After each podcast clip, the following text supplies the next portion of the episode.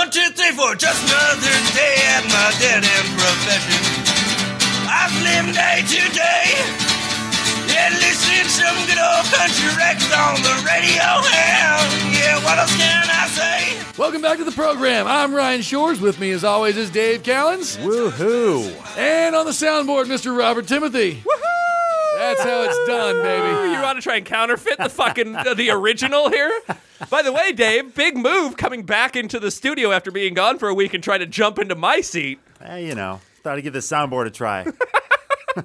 So I had a harrowing night last night. I had 2 shows on like in opposite mountain towns. It's funny because it was one of these things where Ryan announced, I have a show here in Alpine and then a show here in Ramona, and there's only like 40 minutes separating the end of one to the beginning of the other. 38. And I think most people would look at that and be like, oh, that's kind of a long distance, but like, yeah, you know, the freeways, they're fast and everything. I do all my work out in the East County. I am very familiar with this route Ryan is taking, and I'm going, you're going to try and get there on the 67, which is basically like a 2-lane death trap of windiness through the mountains, going at what would otherwise be high-level freeway speeds. And by the way, because it's such a like narrow little road, it only takes 1 or 2 slow drivers to fuck you over no matter how well you drive. Right. And by the way, this split highway, all it takes is one fucking redneck that's had too many Miller Lights to go careening over and kill me. Yes. So anyways, I like doing stuff like this, man. I've done it many times, and I like to advertise like on social media. Like when I was on the 2016 Endless Bummer Tour, I'm like, hey guys, I got an opportunity to be on SiriusXM radio in Manhattan that doesn't get out till 3, and I have a show in Boston at 7, and I only have a train to get there. Yeah, I'm doing it. Sometimes following your social media is like watching The Amazing Race, but like with a lot more degenerate drunkenness involved. There was a time that I headlined that show in South Bay and had to be on stage with the Fiends like an hour later in costume. I love that you do this because to me, as somebody who kind of like would get way too anxious, like the anxiety of this would overwhelm me where halfway through the first show I think I would just break down into nothingness. Watching you do it online is very safe and fun for me. Yeah. You know, that's part of the joy of it. Like these things present themselves to me. Most people are like, nah, I'm double booked. I'm like, can I do it? Oh, I shouldn't accept both of these shows. I swear, at one point he's going to be doing a show, then strapping on a paraglider and flying down the mountain to avoid traffic to get to the one down the He's going to do a show and then a fight. He's going to be Fan Man. Remember Fan Man from the 80s? I have that device. That's a powered paraglider. I have one of those in my shed. Well, you know, I really enjoyed the second show. The biggest thing that worried me was I got to produce one show, and Dave was on that show. You know, that's very involved with me. Oh, yeah. And then, you know, I was worried that I'd be so, like, worn out from doing that I would have no enthusiasm for my show where I'm actually headlining, not just hosting. Well, worn out doing that and fast and furious driving to try and get to the other place, you know, as well. It's funny because, like, Ryan producing the show, I've been on shows with him before and shows he's produced, and he's very much like that. He needs to be, like, he's paying attention to what's going on. He's, like, pacing. He's, like, running shit. Whereas I'm completely opposite. When I'm doing shit like that, I need all the distractions I can get. I can't tell you how many times I've been on the show at Madhouse, hosting, running the show, and in between, I'll be in the kitchen expoing, setting plates up, running for each other, because I need shit to go like until it's time for me to be on stage. I need something to do. So next time I see you at a show and you are running it and I want to help you out, I should just walk up, pour a bunch of beers on the floor, slap a customer. That's why when Dave is hosting a show I'm on at Madhouse, I like to get off stage 5 minutes early, and he has no fucking idea because he's in the kitchen. And the microphone just stands up there on the stand, just sad and alone. And meanwhile, I'm at the soundboards pulling out mic case. Hey, Dave, I got stuff for you to do. That's beyond my scope, Bobby. Sorry. But I got to this. I did a show in Ramona at a place called Cheers. It's very mountainy in the middle of nowhere town. I even said this on stage. It looks like a bar in a horror movie at the beginning that a guy wanders into, and there's a bunch of locals worried about a werewolf. Yeah. Are some of you guys vampires? Because I've seen this movie. And the thing is, here was my favorite part of the night, though. Okay. So you know that guy, that audience member that like no one has made laugh. It was a good crowd, by the way. It was a hot audience. I am very familiar with that guy. There was a guy standing there in a leather duster with a leather cowboy hat, with his hands in his belt buckle, just standing right next to the stage, stoic. Just everyone was laughing. Oh, he's the main vampire. Stoic. Wow. Did you think like maybe they used to have one of those like Indian store cowboys out front, but somebody had stolen it, and this guy's job, he's like the sign spinner. His job is to sit there and pretend to be that statue. I want you to imagine David Carradine from Kung Fu if he was dressed like a guy who hunts vampires for a living. Did he have like a cowboy hat or anything? Leather cowboy hat. So we're imagining a white guy pretending he's Asian to start off with. Wasn't this in one of the shittier Halloween movies where at the end this character showed up to let... That was Friday the 13th. Yes, Duke. Yeah. It was in Jason Goes to Hell. They're like, they just introduced this character that they expected us to like pretend was there the whole time. Yeah. It doesn't matter. Anyway, this guy was stoic, and like the comedians who were doing well before me, the guys before me all had good sets. They were pointing it out. Like the one guy before me, Mike Bentley, he was doing well with his one-liners, and he kept looking at this guy who was very clearly just not impressed, going, I just want you to laugh, man. At this point, I just want you to laugh. And the guy would be like, don't take it personally. He should have started telling leather jokes, right? You go for what you know the guy likes. So I went up and fucking immediately broke this guy. And that's the best feeling ever.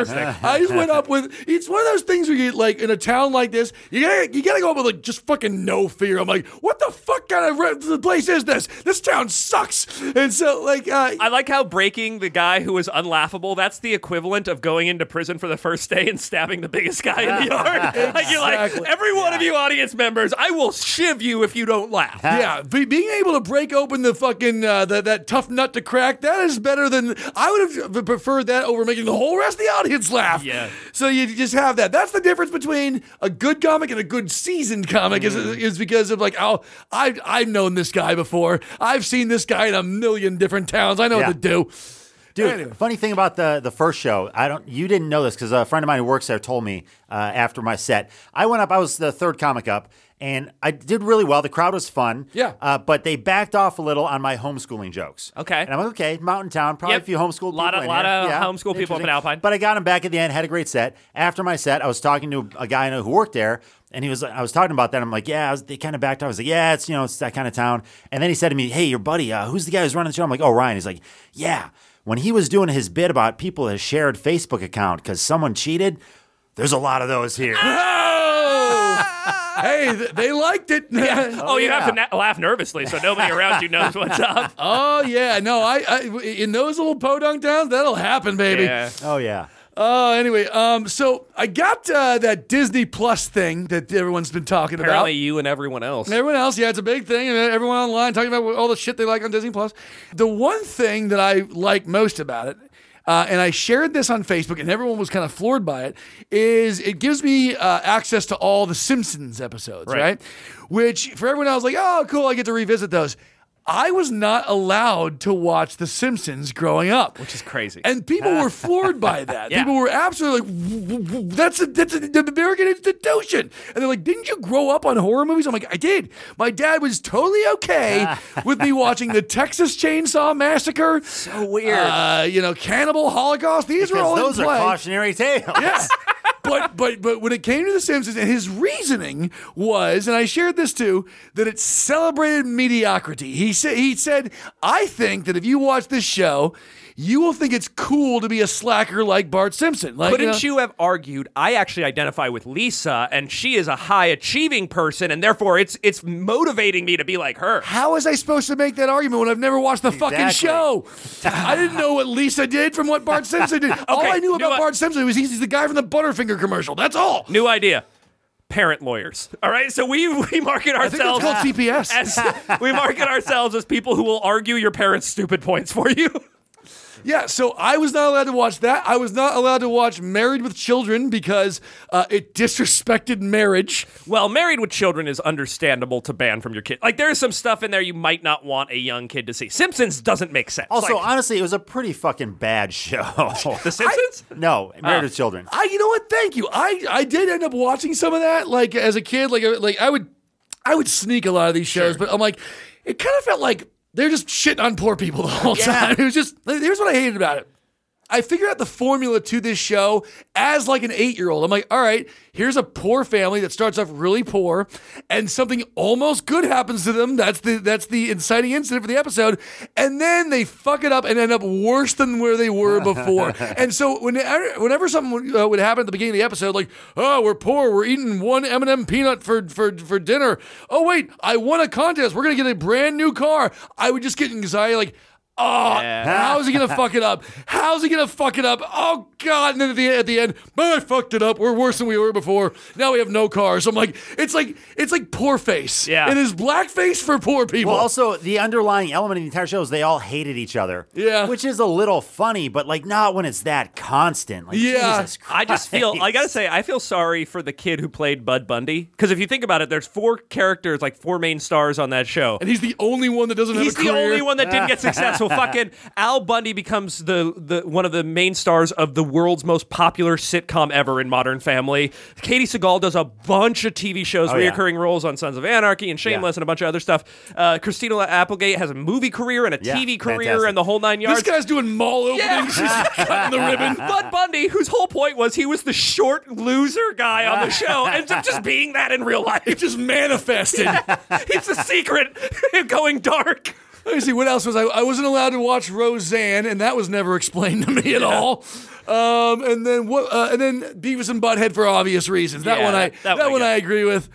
So my question is, because The Simpsons, it just seemed like a weird rule then and now. No one can really figure it out. Seemed kind of arbitrary. My dad's dead, so he can't defend himself. So what? Did you guys have any weird rules growing up where it didn't make any sense then or now? Yeah. Well, so mine was I had a very interesting childhood to the extent that my parents. That's a nice way of saying abusive. Yeah. Well, it's more laissez-faire. So, like, my parents' plan, my dad, like, had his strict side. He was a naval officer, like, academy guy. Like, very much everything had to be clean and precise and in the right place. So was he super strict? No, not. That's very weird to me.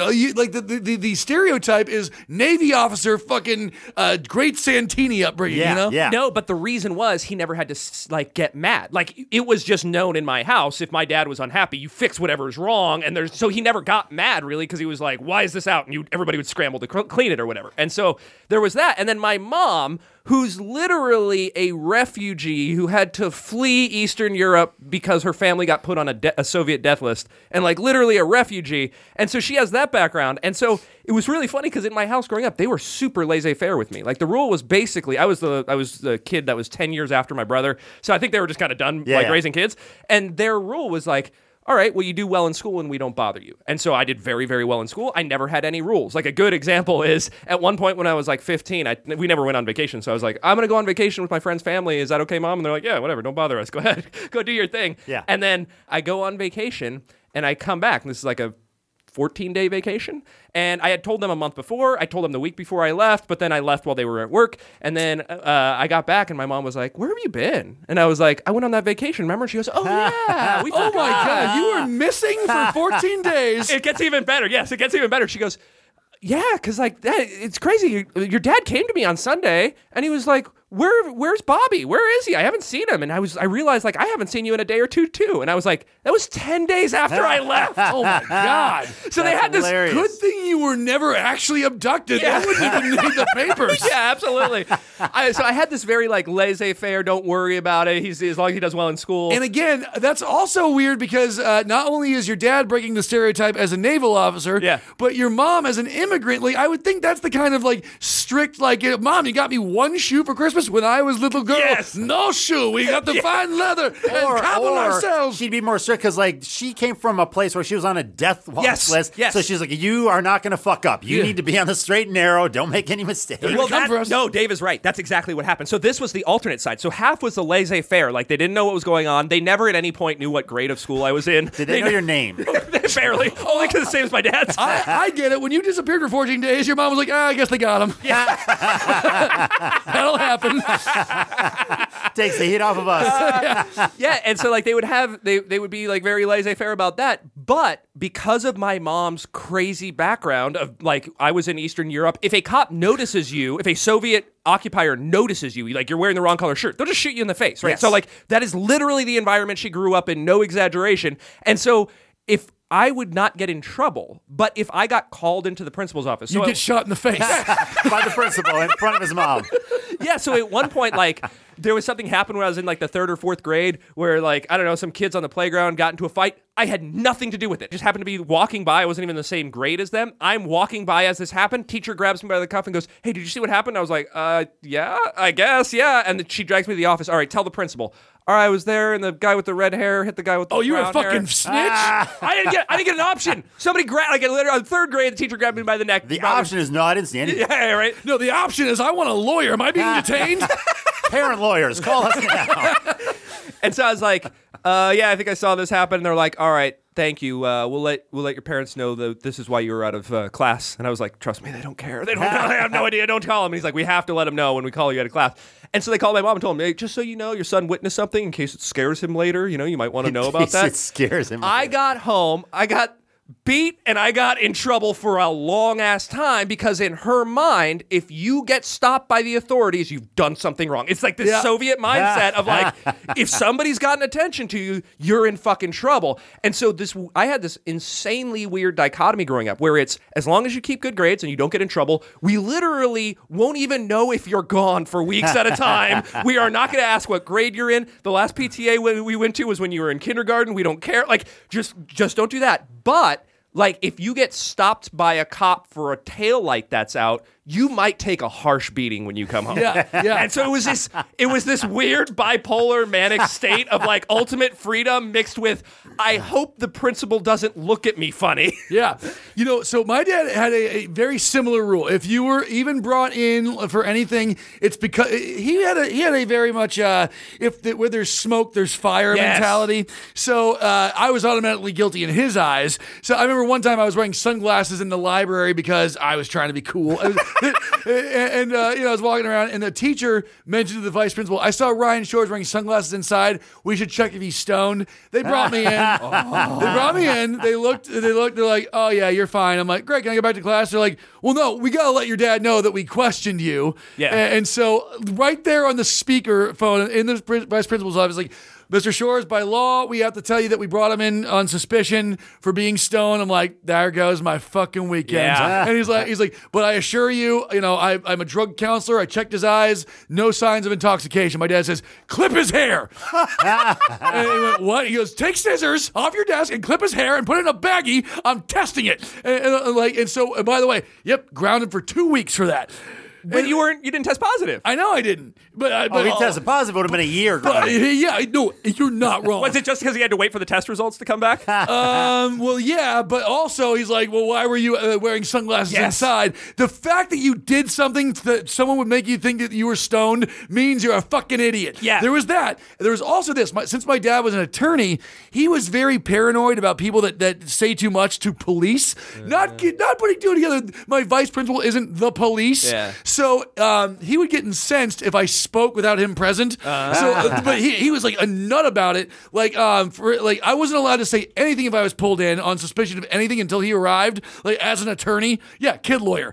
And so like that's actually kind of smart. But yeah, well, yeah. But the thing is, like, even if it was a small thing, like for instance, me and my friend Morty were caught like doing WWF moves at recess. You know, like doing Stone Cold Stunners and Rock Bobby Bottoms. Bobby saw you and they called Bobby the snitch on you. So they brought me in. They're like, "Hey, were you guys actually fighting?" We were like, "Oh no, we were doing WWF, you know, like we're friends." I like how they didn't stop them. They asked them afterwards, "Hey, was that a real fight?" No, they did that stop. We might have intervened. They did stop us. They hauled us in. Like, "So what was this fist fight about?" Like, "Oh no, these were moves." They're like, "Oh, you were just doing WWF stuff. We're sorry. Go back to class."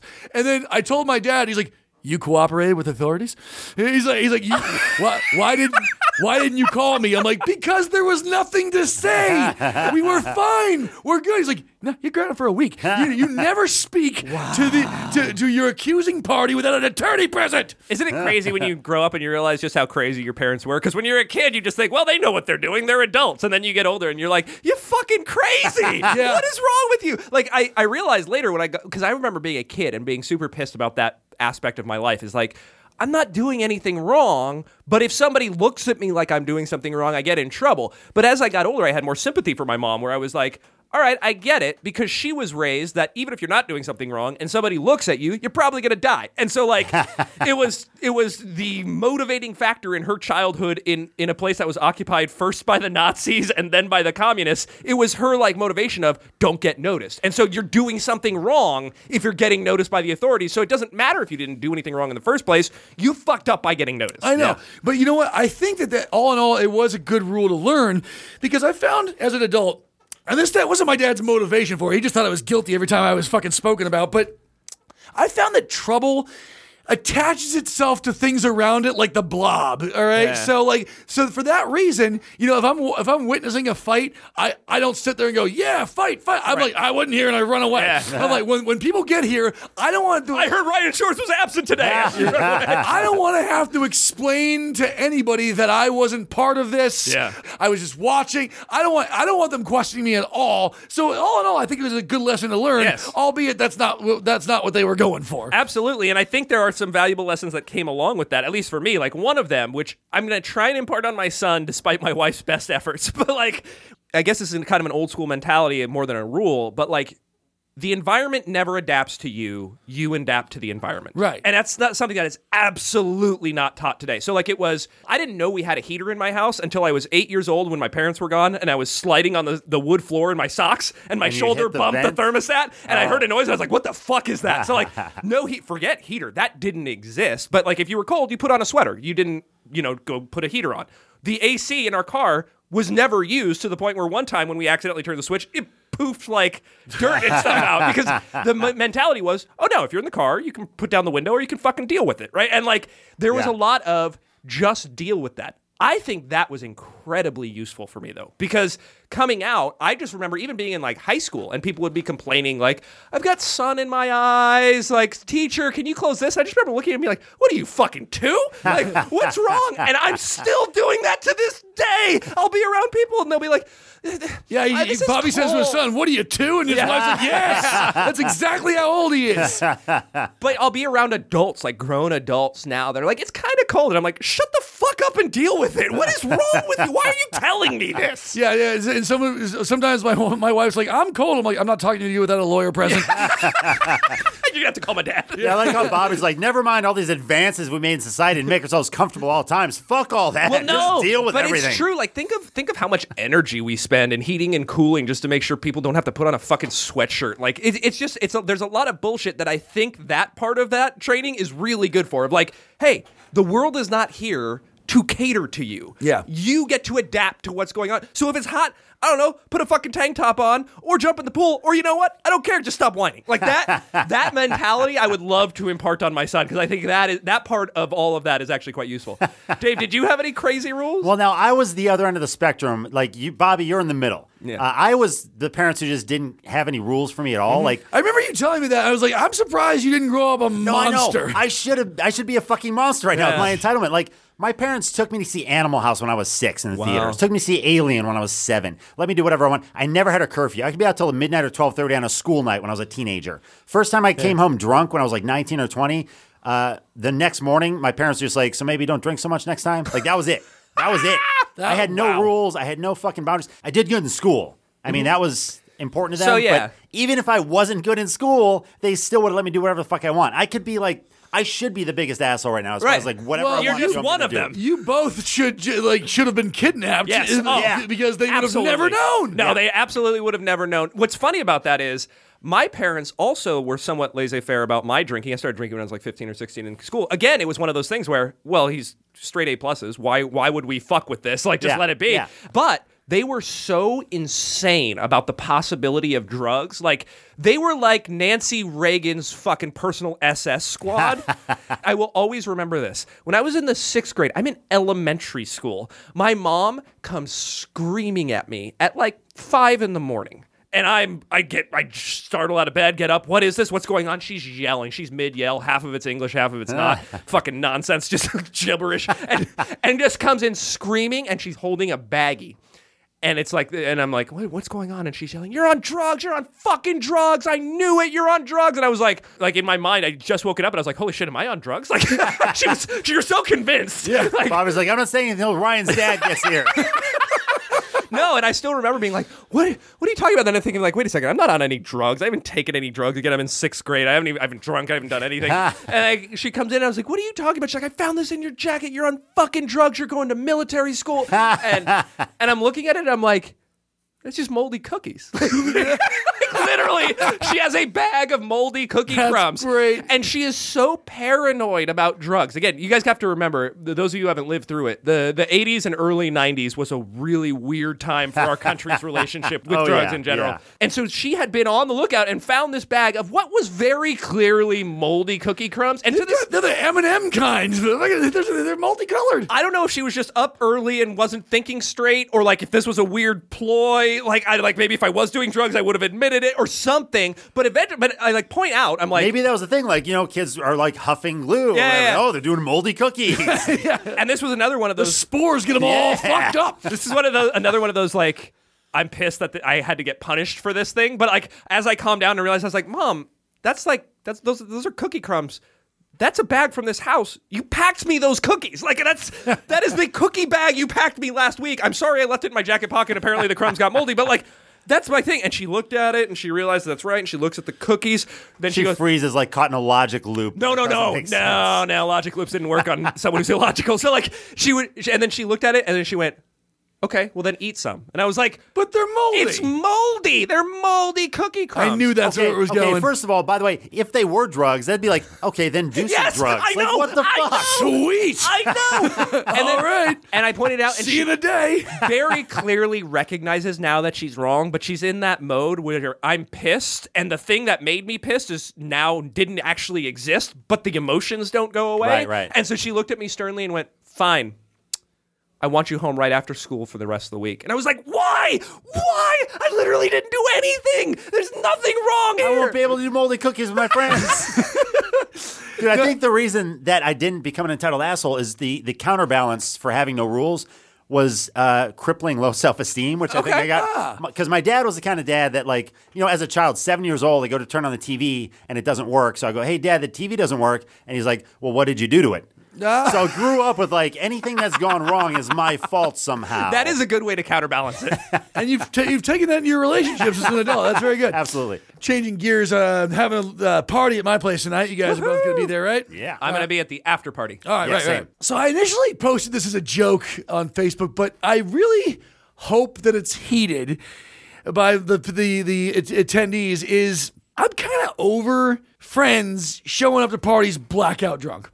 They've already been drinking all day. Yeah. I put up a thing like, hey, if you've been day drinking, because it's happening on a Saturday, and I'm friends with some big drinkers, like, you know what? Legitimately don't come. I as much as I like you as a person, whoever you are, like, that like for you is not present when you're a fucking lunatic blacked out after drinking in the sun for 6 to 8 hours. And the thing is, I don't know if some of my friends' alcoholism has just gotten worse into our 30s, or if my tolerance for that shit has just gone down. It's both. But, like, for me, it's definitely the latter. Like, in my 20s, when my friends would be blacked out drunk, I didn't care. It was funny. Yeah. I'm like, look at this guy. He's going. But nowadays, I don't know. I have just zero tolerance for it. When someone's like, woo, I'm like, no, I don't find any of this funny or charming. Well, it's funny. You posted this, and it made me think about it, and then go like, yeah, I haven't really done that since college. But when I look back to college, actually, a lot of times people would day drink all day, especially game days and stuff. You'd day drink all day, and then you'd go out at night, and you'd still be fine. And I realized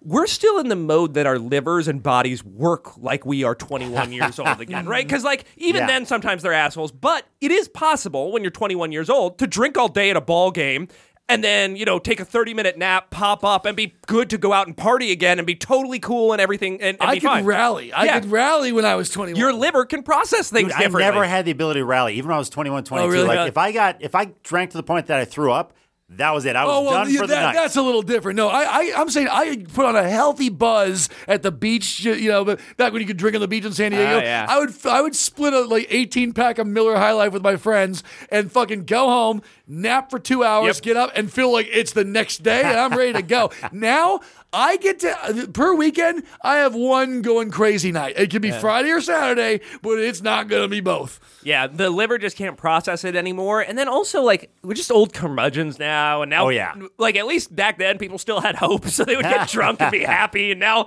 if you're still getting wasted in the middle of the day, things are probably not going great. Well, here's the thing. I have, like, I have a lot of friends that are all big drinkers, but most of the time, the problem just solves itself, because if they choose to day drink, they won't make it to my party. They'll be passed out at their house. Problem solved. Yeah. But I've got about, like, 6 friends, and it's never the same one per party. I've got 6 friends that have a proclivity for drinking all day and then showing up to my house and just getting in people's face all night, repeating themselves, going on a fucking conversational loop. And like everyone comes to me like privately, like, what the fuck is that guy's problem? We're going to fucking leave soon if he just does not cut the shit. And by the way, those people are so not self-aware. They even when they're sober, they're never like, oh, man, a little out of control last night. They're like, oh, man, people were fucking loving me last night. I was on fire. Yeah, cocaine will do that to you. 3 of those people are going to listen to this podcast and be, hey, I wonder who he's talking about. I know. That's why I have no problem saying that, because they're all sitting there going, feel sorry for whoever that is.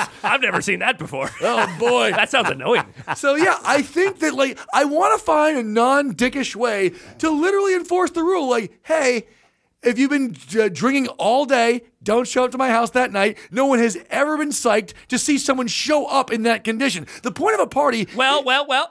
Date rapists. Yeah. They're very excited to watch way too drunk girls come up.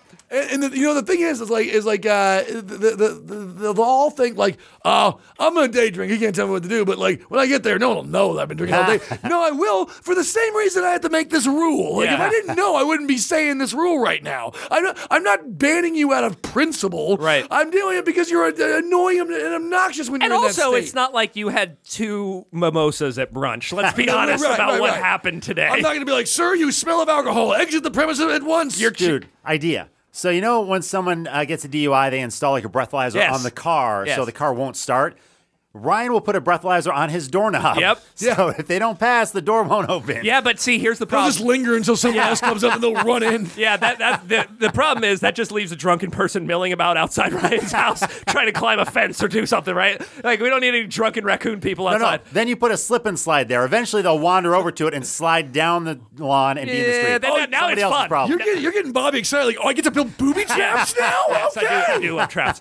No, my plan is instead, you just put a guy in a cop outfit, and by the way, I have some. You put a guy in a cop outfit with a breathalyzer outside Ryan's door, acting like he's going to give you a DUI. They're too drunk to realize they're not driving as they walk up, turn around, and go home. Yeah, and like I said, it's never the same person. It's a rotation of 5 people in my life where I'm like, which one is going to be the fucking asshole that shows up, belligerent, saying the same 3 catchphrases over and over and over again, repeating themselves, and driving people out. By the way, those are the people that never know it's time to go home at the end of the day. They've driven everyone out, and they're still on the couch like, woo, I'm not leaving. Now, the irony would be that because you posted that, all 5 of them think they're okay. They all 5 show up too drunk to your party. I think that'd be amazing. Wait a second.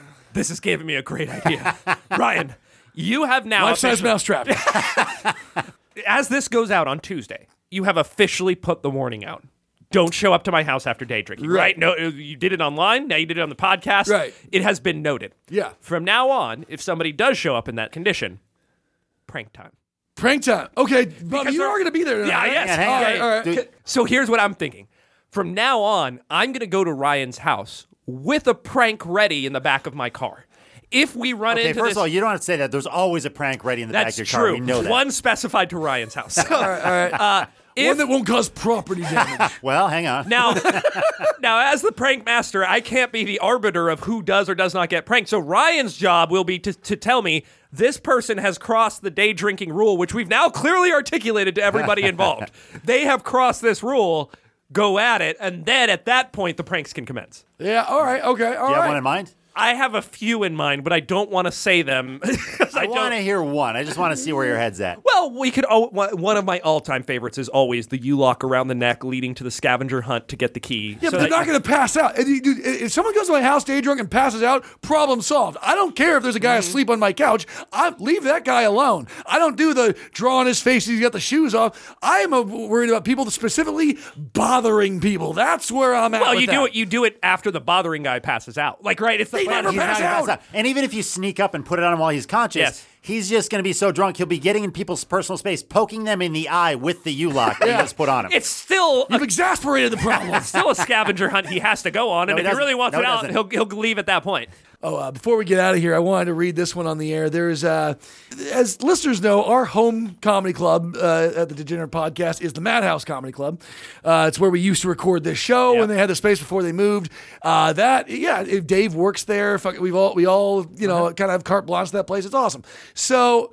Once in a while, we love to read reviews for comedy clubs because people don't understand, civilians don't understand that comedy clubs aren't a normal business. They're run by the most degenerate losers that the place has to offer. They're run by people that work for free for stage time. Yep. People that are unemployable and have no work history. Also, little tip, if you're ever reading reviews of any comedy club anywhere and the reviewer says we were kicked out for no reason... Bullshit. There's probably at least three reasons that I would like to say that's true of any time, any establishment. Yeah, right? Like I don't think a manager is just walking through and being like, I don't want your money and your money and your money. Ah, the random culling has commenced. Yeah, name one business where they say, I was kicked out of that Bloomingdale's for no reason. Bitch, this ain't the Hunger Games. You fucked up. Yeah, I want to hear what they would tell me if I asked the manager why you were asked to leave. Oh, you were humping a mannequin? There it is. Anyways, so this review came in a rare 1-star review for this club. Wait, did it start with I would give 0 stars if I could? You know, I'm sure it's in there somewhere. I think that was at the end. I perused it. But I have not... very long review, by the way. Yeah, so buckle up. This begins from Arlene B. Gee, where do I begin? So I went to this establishment with some friends. We were originally going to stop and eat somewhere, but a friend said there was food there. Why are you including all these fucking details? Then I realized that I didn't have the right shoes on. Anyways, we were going to stop there. They said that they had food there, and we would just eat at the comedy club. Well, I'm allergic to just about everything. Oh, boy. Okay, I can argue. That... just translate that not that I actually have anaphylactic allergies. I'm just really needy. Really like that's picky, what that really is. Picky. Not even picky, needy. Like I need people to be around. I need this whole dinner to stop so I can explain to the waiter my list of haves and have-nots. You know what you need? You need my parents to tell you that the environment does not adapt to you. You adapt to the environment. This is a person that has confused things I don't like with things I'm allergic to. Not to be confused about the years I lied about being allergic to mushrooms. I wouldn't stop putting them in my food. Anyways. I'm allergic to just about everything because I'm a fucking huge pain in the ass and decided to take food with me just in case there wasn't anything there I can eat because that's normal. So when we get there, and sure enough, there's nothing, I waited until everyone got their food so we can all eat together. Did you even ask? Did you say, hey, I'm allergic to all this shit. Could you do something? It's a kitchen. There's some shit back there. I waited until everyone got their food so we can all eat together. So after I take about 2 bites, this guy serving food walks by and tells me no outside food is allowed in the restaurant. Yeah, you know why? It's a fucking restaurant. I told him about all my food allergies. Oh, I bet she listed them one by one. She put out a big, 17 by 11 piece of paper, number 1. Peanuts. And it's it's signed by the same doctor who gave her a bullshit service dog load. Keep in mind.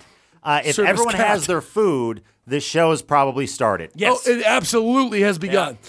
No outside foods allowed in the restaurant. I told him about all my food allergies and that there is nothing there I can eat. He told me he didn't care and that the law says you cannot take food into a restaurant and eat it, correct? I explained to him that in my instance, I could because I'm special and my parents are rich. God damn it. I could because I am protected by the ADA because of my allergies. You know, she refers to her gluten allergy as a disability. Right? Absolutely. Yeah, she parks in a handicapped spot, of course. He proceeded to tell me that I cannot eat my food in there and that if I need to eat my food, that I had to go eat it outside. Wow. So basically, while my friends were inside eating and enjoying the show, I had to go outside to eat like a homeless person. Whoa, shit, you actually did it?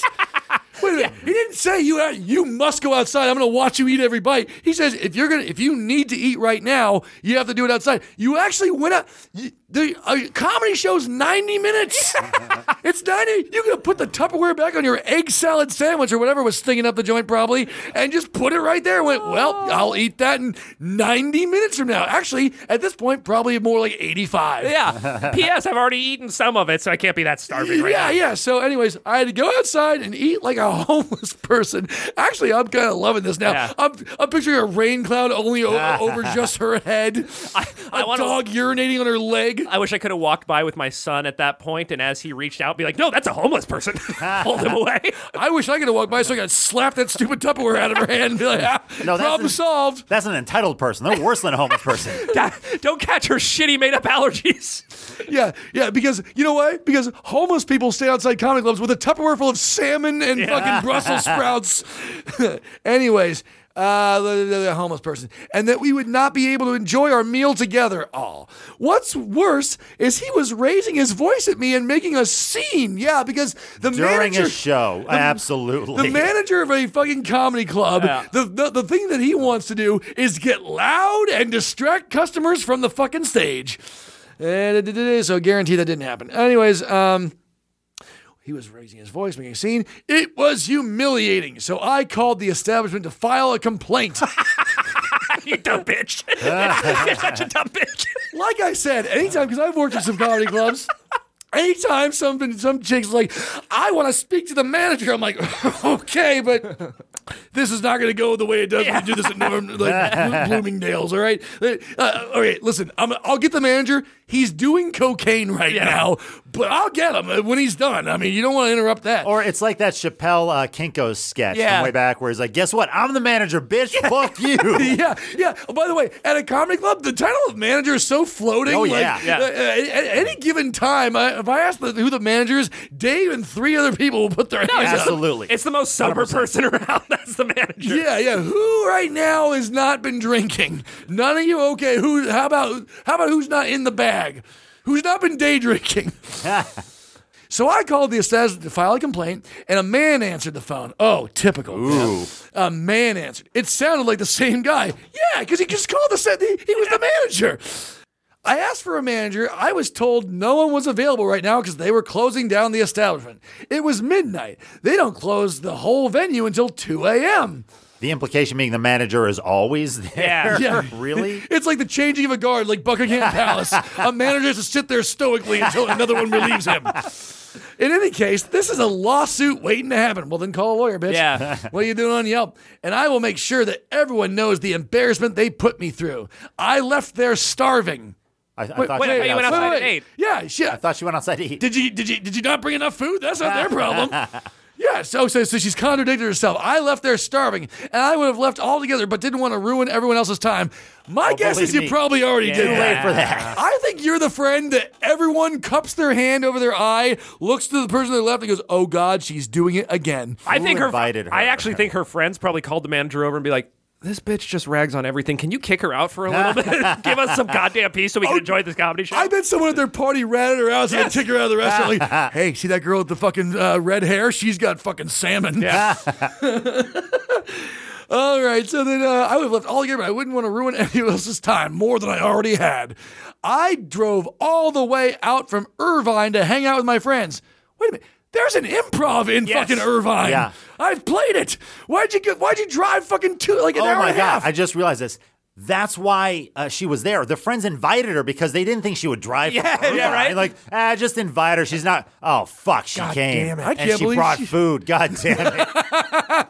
This again.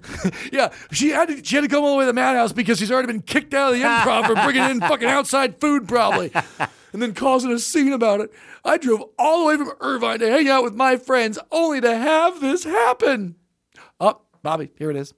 If I could give this 0 stars, I would. Train your people properly about the ADA laws. Here's a link if you need help. Whenever people like this come up, I immediately think of One, we need vigilante justice for them. Like that absolutely. Yeah, we should tell her this doesn't have any of those allergies in it and serve it to her. Watch her throat close up. That'll teach you, bitch. Hey, we're doing everyone a favor in that scenario. Number two, I want to explain something, which is like some people don't understand that there are different types of businesses, right? So there is Target, and if you don't like the way a person at Target's treating you, fine, go see the manager. Outside popcorn. Yeah. But when it comes to things like, I put comedy clubs in the same space that I put illicit drug deals and Craigslist transactions. Like, there's no manager that's going to fix whatever you think is wrong here. Right. Comedy clubs are like an adult treehouse. Yeah, like the $10 cover you paid, you might forfeit that. You're putting that in, and you have no ability to complain about the staff or the service or the food. Like, these nachos are not the gourmet ones I was expecting from Guy Fieri when I came into this comedy club. This is like the person who says, you've lost my business, and we're like, well, we don't want your business. Yeah, your business sucks balls. You go somewhere else. We're kicking you out tonight. Why would we want you back? Best thing about this Yelp review is the owner of the club wrote a response on Yelp. Oh, really? And this, you could tell how long this complaint was. Yeah. His was like pages of response with the detail that you would expect from a cross between Tom Cruise and A Few Good Men and Columbo. It was amazing. He debunked everything point by point. I want your list of allergies. You can't handle my list of allergies. He mentioned how the ADA doesn't cover her. He's like, he followed the link. He's like, oh, you went to this link and saw the first thing, which is some bullshit unrelated topic that doesn't apply to this. He mentioned because he also happens to be an attorney. So like he actually knows what he's talking about. It was a beautiful take. And any of our listeners, go to Yelp and find and read the response. It's amazing. And was that it? Was that the end of the back and forth? As far as I know. Well, it would be great if instead of going through all that, he had just put too long, didn't read. New phone, who dis? The thing is, the trade-off between the fact that you're probably going to be treated poorly by staff is that if you decide to beat some of that staff up, the security's a little weenus that this works for free stage time. That's He's never been in a fight. No one's there to stop you. You can take over the whole comedy club with a pick lighter. You can just make them your slaves if you know how to fight. But don't eat the food at a comedy club. We just have food, so we can say we have food on Yelp. So, don't eat that. This is the exact reason why I fucking hate Yelp. Ah, see, it's all these assholes just like, my experience was fucking ridiculous and outrageous, and everyone needs to know about it. Well, see, that's how me and Dave are different. I think Yelp is great, as is Twitter and all these things, because I can't tell you how many times I've been like, hey, I paid for your goods and services, and no one ever arrived, and you're not refunding me my money. And they go, huh, too bad, sue us. And then I go on Twitter like, hey, these guys never showed up, and they kept my money. Hey, buddy, that's just got to be a mistake. Hey, everyone, we're going to correct this in private, and that's the only way I've gotten things done. Okay. I'm looking at you, Alaska Airlines. I've not forgotten about your fucking bullshit or that weak attempt at a clapback. Well, I mean, see that? That I can appreciate. Twitter, yes. But on Yelp, it's there forever. It's on that business page. And Twitter, it goes. It's in the timeline. But can't you contest it if it's like extra bullshit? You can actually. People have sued people before. If it's factually untrue, you can actually sue. But it's such an ordeal. Yes, totally. I get your hesitancy, Dave, and I also understand that it foments that type of person who thinks that their opinion is actually meaningful because they decided to spend $3.99 on something. Yeah. And so like I get all that. The thing is, Yelp is actually fairly useful in determining like where you should go to do something. Because so let's say, for instance, in the comedy club example, you look at that and go, yeah, of course, that's how they treat people at a comedy club, but I want to go see this comedian. Well, then go there and then realize that dumb kind of nutty bitches, if you're going to act like that, might get kicked out, but it's fine for you. Whereas if you are somebody who is like that, you should know that you're not going to be treated great and your weird mistakes your parents made in raising you will not be acquiesced to here. Well, see, Dave, the thing is owners get the chance to respond, okay? So in the case of Alaskan Airlines with me is when they said, oh, we gave away your first class ticket to an irate passenger and you now have to... Ryan's is like... You want to see irates? Oh, yeah. Amateur. I'll take this plane down. I'll run up into the fucking cockpit and turn it into a mosh pit. But like in the case of Alaskan Airlines, we gave away your ticket. I'm like, will I be refunded? No. And then when I put that online, they had no rebuttal. They're like, that's our policy. And people are like, that's a shitty policy. Yeah. Robert can go on there and go, here's all the ways you're factually inaccurate, and people can see both sides. Here's the thing. There's just too many bad, stupid reviews to respond to all of them. But even if you did, most people aren't going to read the response. They're just going to read the first one. No, I read them too because I want to see like you guys aren't most people. Maybe. You're degenerate comics. Yeah, just like but me. Like I the typical person is just going to see the one star, read maybe the first paragraph, and be like, ooh. Yeah, and there's some validity to your statement. I think it's useful though. I think like seeing that dialogue open up about like for instance the Madhouse thing, seeing that back and forth, I'd be like, ah, look at that dumb chick, and it lets me know. Whereas we both know. We all know here, there are comedy clubs in this city that are run by crazy people, yeah. and they legitimately do crazy things, and that might be a reason that you don't want to go to that comedy club, and therefore those reviews can be helpful when it's like, hey, the crazy owner was coked out and punched three of my friends in the neck for wearing red shirts in the middle of a comedy show, and then his response is like, well, they shouldn't have been wearing those fucking red shirts. Yeah. Like, then you know, okay, this isn't a legit crazy person. Now, here's the thing. I know several businesses have done this, and when our club moved locations, I pleaded with Robert to do this. I was like, please make getting one-star reviews our thing. Let's be the one-star comedy club. Like, oh, that'd be great. Almost like tongue-in-cheek, like people giving us one star but still enjoying it. Because then you'd be known for that, and you'd actually get a little bit of fame for that. Odd publicity. Yeah, exactly. I think that's a great plan. Terrible idea. No. That's fantastic. It would especially work in like the hipster community. Oh, look how unknown these guys are. One star. No, it would actually keep the hipsters away because they would just see the one star and go, oh, no, it's like Dick's Last Resort. Let's go there and be verbally abused. It'll be a little outing. Okay, let's call it a week here. But before we go, me and Dave are taking part of a very special event. This airs on Tuesday. Bobby, try and air this as early as possible if you could. But so at the time of you listening to this, if you listen to it, we're going to air it on Tuesday. Tomorrow night, that's Wednesday the 27th, we are doing a charity event, part of Team Cretans at Small Bar in San Diego, where Dave bartends. He is going to be hosting the show. I'm going to be performing. Tamara Katan is going to be headlining. It is all proceeds are going to benefit AIDS Life Cycle. That is a charity that sends all their money to AIDS research. And the reason we love this charity is because, you know, most charities, they only have to, by law, give over 10% of the money they raise to their intended cause. AIDS Life Cycle gives it all. So we love this charity. So please come out to Small Bar November 27th. It's going to be $20 a ticket, but that gets you a ticket to the show and dinner and your first drink. So it's going to be a great show for a great cause. It means a lot to us. So even if you've already seen me and Dave and you're fucking sick of us, please come out anyway to support a great cause. That's November 27th at Small Bar. Bobby! If you are listening to this on the day that it comes out, Tuesday, exactly 1 week from tonight will be the first Tuesday of December. So come on out to Nerd Night, 6:30. PM 32 North Brewing, and this will be a very interesting one, the last Nerd Night of the year. We are going to have a very, very big announcement, which I will also simultaneously make on this show next week. So, what is it? It's an exciting Nerd Night development. Just tell me now. Oh, if it's Nerd Night, it's not exciting. Don't worry about it, Ryan. All right, I will shiv you if you don't laugh. That time passing by. Oh,